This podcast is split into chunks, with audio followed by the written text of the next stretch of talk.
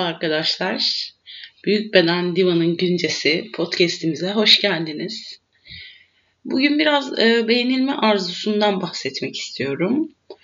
E, beğenilme arzusunun nasıl aslında dünyadaki pek çok şeyin temeli olduğundan ve aslında temelde ne olduğundan ve bizi nasıl yönlendirdiğinden bahsetmek istiyorum ve en sonunda da kişisel deneyimlerime ve hikayeme bağlamak istiyorum bu konuyu.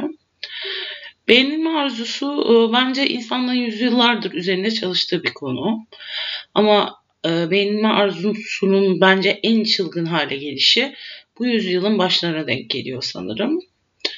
Instagram filtrelerinden estetik operasyonlara, ne bileyim cilt bakımından kozmetik dünyasına kadar genişleyen bu evrende beğenilme arzusu artık gerçekten psikolojik bir rahatsızlığa dönüşmüş durumda bence.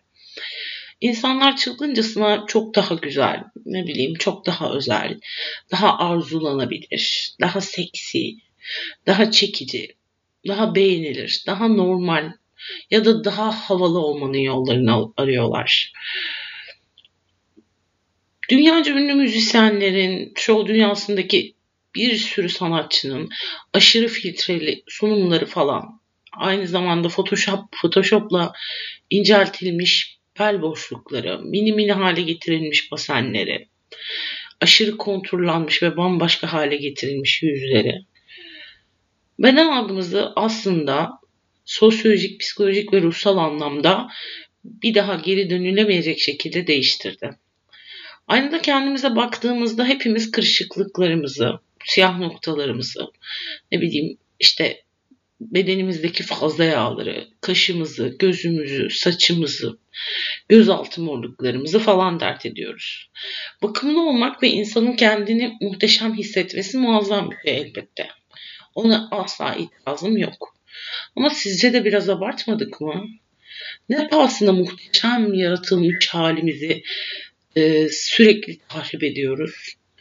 Bedenimize iyi bakmak deyince bunu yanlış anlamış olabilir miyiz? İçimizde doğurulmayı bekleyen bir canavar yaratmış olabilir miyiz? Benim kafama böyle bazen böyle sorular geliyor. Bu konular üzerinde e, oldukça fazla düşündüğüm için galiba. Estetik operasyonlarla her yıl binlerce insan hayatını kaybedebiliyor ya da görüntüsü çok daha e, kötü hale gelebiliyor. İstenmeyen sonuçlar oluşabiliyor.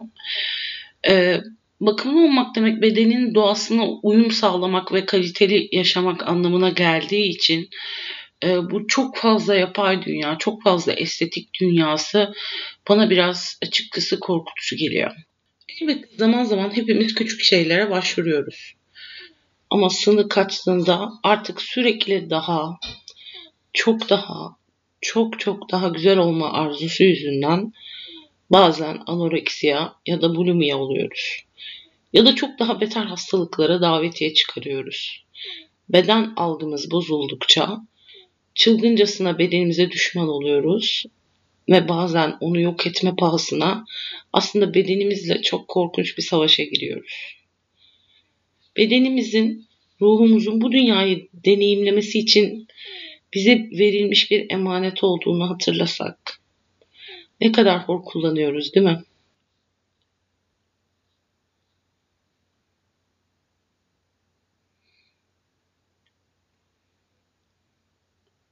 Şunu unutmayalım ki bedenimizle girdiğimiz her savaşı kaybetmeye mahkumuz.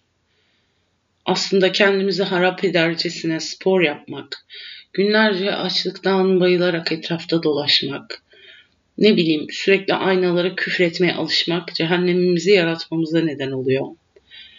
Bunun tek nedeni aslında tüm dünyadaki insanların sevilme ve beğenilme arzusu. Hepimizin içinde takdir edilmeyi ve sürekli onaylanmayı bekleyen küçük bir çocuk var.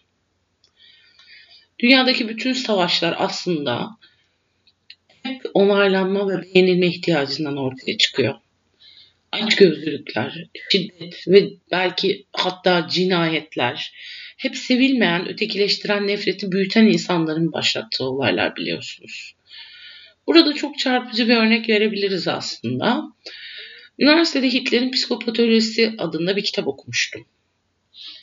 Burada Hitler'in Musevi olduğu yazıyordu ve kendi insanlarından bu kadar nefret etmesinin aslında temel sebebinin de kendi bedeninden e, nefret etmesi olduğu söyleniyordu. Bacaklarını çarpık, eğri büğrü bulan ve kendini sıska ve çirkin olarak gören Hitler yaklaşık 6 milyon insanı ne yazık ki sistematik olarak öldürdü. Buradaki inanılmaz resmi görebiliyor musunuz? Dünyadaki soykırımlar bile bedene ve kendine yönelik nefretin ve şiddetin yalnızca bir dışa vurumu. Ben bunu okuduğumda gerçekten çok etkilenmiştim. Yani bir insanın yaratıcılığını, işte ne kadar büyük şeyler başardığını, bir sürü şey inşa ettiğini yıllarca konuşuyoruz. Peki insanın yıkıcılığını ne zaman konuşmaya başlayacağız? Korkular, kaygılar, bazen de yargılar ve bazen en kötü senaryoları kulağımızda fısıldayan şeytanlar işte bu yıkıcılık anlarında, bedenden nefret etme anlarında başımıza üşüşür. Böylece aslında gitgide karanlığa gömülürüz. Gitgide yalnızlaşırız ve hatta mutsuzlaşırız. Artık dünya gitgide daha karanlık ve nefret dolu bir yer olmaya başlar. Bütün ışıkların kapandığı, bütün dünyanın üzerimize yıkıldığı o anları ömür boyu hiç unutmayız. Bazen dışarıdaki tüm insanların e, çok sevdiğini, çok sevildiğini, mutlu olduğunu, hayatı böyle rengarenk doyasıya yaşadığını sanırız. Ve bu sanrıyla daha da çok dibe çekiliriz. Sanki içimizde böyle bir boşluk, bir kara delik oluşur. Tüm gelen ışıkları yutar. Tüm mutluluk ihtimallerini hızla kendine çeker ve karanlıkta kaybolup gideriz. Tüm aslında kurtulma yollarını, kurtulma ihtimallerini gözden geçiririz. Ama tüm yollar kapalıdır sanki. Evrende olup biten her şey bize karşıdır sanki. Duvarlar öreriz. İçimizdeki o tüm duvarları daha da sağlamlaştırırız. Korku ele geçirir bedenimizin her bir hücresini. Sevmeye ve sevilmeye tamamen kapılarımızı kapattığımız o yeri siz de biliyorsunuz. Yaradan'dan umudu keseriz önce. Böylece bu güçlü ve çok büyük yoğun negatif enerji bizi daha da büyük bir nefretin kollarına bırakır. Burada kulağımıza fısıldayan şeytanlar artık ruhumuzu zapt etmiştir. Yüksek sesle haykırarak konuşurlar. Kocaman zafer kahkahaları atar ve bizim o karanlıktan çıkmamamız için ellerinden gelen her şeyi yaparlar. İşte bu kuyuya atılmış Yunus Emre'nin Yunus Emre olmadan önceki ifadelere sığmaz ruh hali. İşte bu kendi kişisel kuyumuzun en dibinde olduğunu olduğumuzu anladığımız an. İşte bu an tüm kutsal kitaplarda detaylı bir şekilde anlatılan cehennemdir. Cehenneme hoş geldiniz diye bağırırlar. Buradan artık sonsuza dek çıkamayacaksınız. Sandığımız gibi odun ateşiyle değil, ruhumuzdaki öfkeyle, kızgınlıkla, nefretle, kıskançlıkla, başkalarıyla kendini kıyaslamayla, bazen acı, keder ve tahammülsüzlükle beslenir cehennem. Cehennem ateşimizi biz aslında kendimiz besleriz, kendimiz harlarız. Cehennem sandığımız kadar uzaklarda değil bence yaşadığımız bu dünyada. O karanlığa her küfredişte biraz daha canımız yanar. O karanlığa her nefretimizde içimizdeki titrek bir mum ışığı yavaşça söner. Çünkü insan aslında tuhaf bir varlıktır. Kendi ışığını söndürmek için var olmayan gölgelerle savaşır durur. Büyük ve parlak kandırmacalarla avunur. Bir olmayı unutunca da kendisini bu dünyada kendi dışına atar. Aslında sürekli tüm hazları, mutlulukları hep kendi dışında arar. Tüm eğlenceyi, o Luna Parkların gösterişli, göz kamaştırıcı neşesini, parlak ve görkemli dünyayı hep kendi benliğinin dışında bulur. Cehennem aslında Yaradan'la ayrı olduğumuzu düşündüğümüzde başlar. Cehennem aslında bu birliğe küfredişle başlar.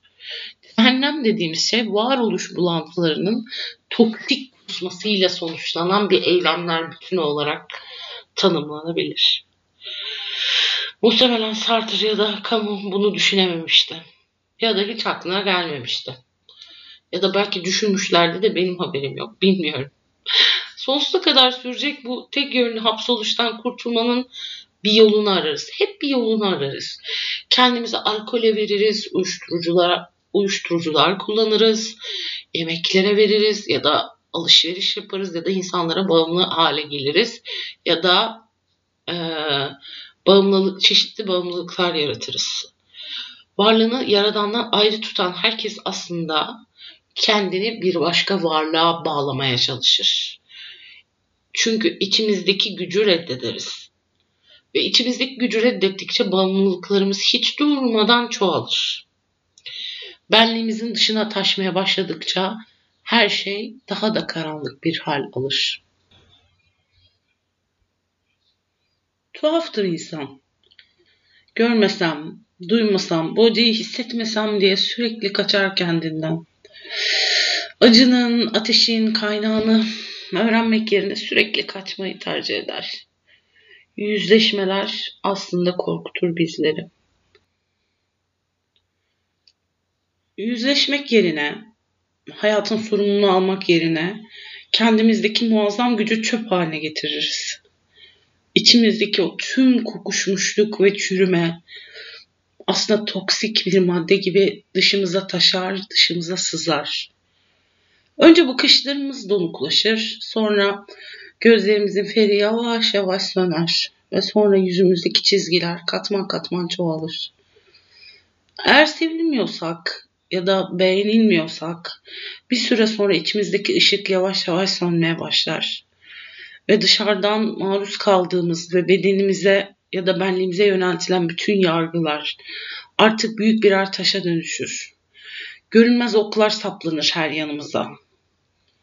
Şimdi soruyorum size. Bir insanın bedeni üzerinden şaka yapmak, bir insanın karakteri ya da ruhuyla dalga geçmek ya da ona zorbalık yapmak, onun dini ya da benliği üzerinden ego tatmini sağlamak, hizmetmekten farklı mı? Ha bir insanı taş atarak öldürmüşsünüz, ha bir insana yargı oklarını acımasız, acımasızca fırlatmışsınız. Her yıl binlerce insan aslında sosyal medyada ya da hayatta zorbalığa uğruyor biliyorsunuz bunu. Tacizlere uğruyor. Ve bu zorbalıklara, tacizlere dayanamadığı için intihar eden bir sürü insan var. Bunların farkında mıyız? Bir daha herhangi bir insanı yargılamadan önce bu sözler böyle gelirse kulaklarınıza ya da hatırınıza ve bir an durup ya ben ne yapıyorum deyip vazgeçerseniz inanın dünyanın en mutlu insanı olurum. Ve aslında bu podcast'i yapma amacım gerçekleşmiş olur. Kişisel hikayeme gelince beğenilme arzusu bugüne kadar tüm yaptıklarımın tek sebebi diyebilirim. Aslında karanlık ve beni dibe çeken bu arzu aynı zamanda ilerlememi sağlayan en önemli şey. İronik bir biçimde aslında hayatım boyunca hep yargılandım ve eleştirildim. Hep insanların gözü böyle üstümdeydi. O yüzden beğenilme arzusu ayağıma bağlanmış bir kaya gibiydi. Ben açık denizdeydim ve tabii biliyorsunuz hikayeyi. Çırpındıkça taş beni daha da dibe çekiyordu. Hayatım boyunca insanların yargıları ve eleştirileri iç sesim haline geldi. Ve öyle bir bilimsedim ki onları. Sonra ve öyle bir zaman geldi ki artık onların seslerini duymuyordum bile. Artık içimde yargılayan, çok acımasız, çok kaba ve çok incitici sesler korusu oluşmaya başladı. Acımasız sesler büyüdükçe aslında beğenilmek için daha fazla şey yapmaya başladım. Daha çok şey yaparken tuhaf, utanç verici, acı ve hayal kırıklıklarıyla dolu bir sürü hikaye geçti başımdan. Bunları podcastimde yine anlatacağım. Kendimi hırpaladıkça daha iyi olurum sandım. Kendime eziyet ettikçe insanlar artık bana eziyet etmekten vazgeçer sandım. Aslında yaralarıma tuz bastıkça beğenilme arzusu tamamen yok olur sandım. Ama o hiç gitmedi. Hiç gitmedi. Ve her seferinde daha absürt bir biçimde ortaya çıkmaya başladı. Absürt bir biçimde yüzeye çıktı. Nereye gitsem benimle geldi. Nereye gitsem benim karanlık yanım oldu. Ben iyi bir insandım ve karanlık yanımı görmek beni daha çok incitiyordu. Bir ortama girdiğimde sanki kimse beni beğenmiyordu. Kimse beni takdir etmiyordu. Hatta zaman zaman görünmez olduğumu bile hissediyordum. Öyle bir varoluş, öyle bir dayanılmaz varoluş bulantısı ki bu. Uzay boşluğunda savruluyor gibi hissediyordum. Artık bu acı dayanılmaz hale geldiğinde bir aydınlanma anı yaşadım. Ve kendimi sevmeye karar verdim. Yaralarımı iyileştirmeye karar verdim. Kendimi saltmaya ve aslında kendimi büyütmeye ve çoğaltmaya karar verdim. İlk aslında sandığımdan daha kolaymış kendimi sevme hali. İnanın bana insanın kendisini sevmesi için çok az enerji gerekiyor. Ve insanın süre, kendisiyle sürekli kavga etmesi çok fazla enerji gerektiriyor. Yıllar yılı kendimle ettiğim o büyük kavgalar, o yıllarca süren bedenimle ve ruhumla savaşlar beni öyle çok yordu ki. Artık insanlardan sürekli onay beklemek ya da takdir beklemek yerine kendimi onaylıyorum. Kendimi takdir ediyorum ve kendi kendimi kucaklıyorum. Mesela yalnız başıma vakit geçirmek benim için dayanılmaz ve katlanılmaz bir şeydi. Yalnız kalmaya tahammül dahi edemiyordum. Çünkü içimdeki seslerle yüzleşmek ve onları dinlemek hiçbir şekilde istemiyordum. Ya Allah korusun kendimle barışırım diye korkup duruyordum. Ben kaçtıkça ruhum kovaladı. Ben bedenimden nefret ettikçe bedenim beni gör diye gittikçe genişledi ve büyüdü. Aslında kilolu olmak bana reva görülen, görülen bir lanet değil. Değildi yani. Ben bunu sonradan anladım. Bedenimdeki fazla kilolar ve yağlar bedenimin görülme ve duyulma çabasıydı. Bir yardım çığlığıydı. Bana daha fazla eziyet etme lütfen demenin bir yoluydu.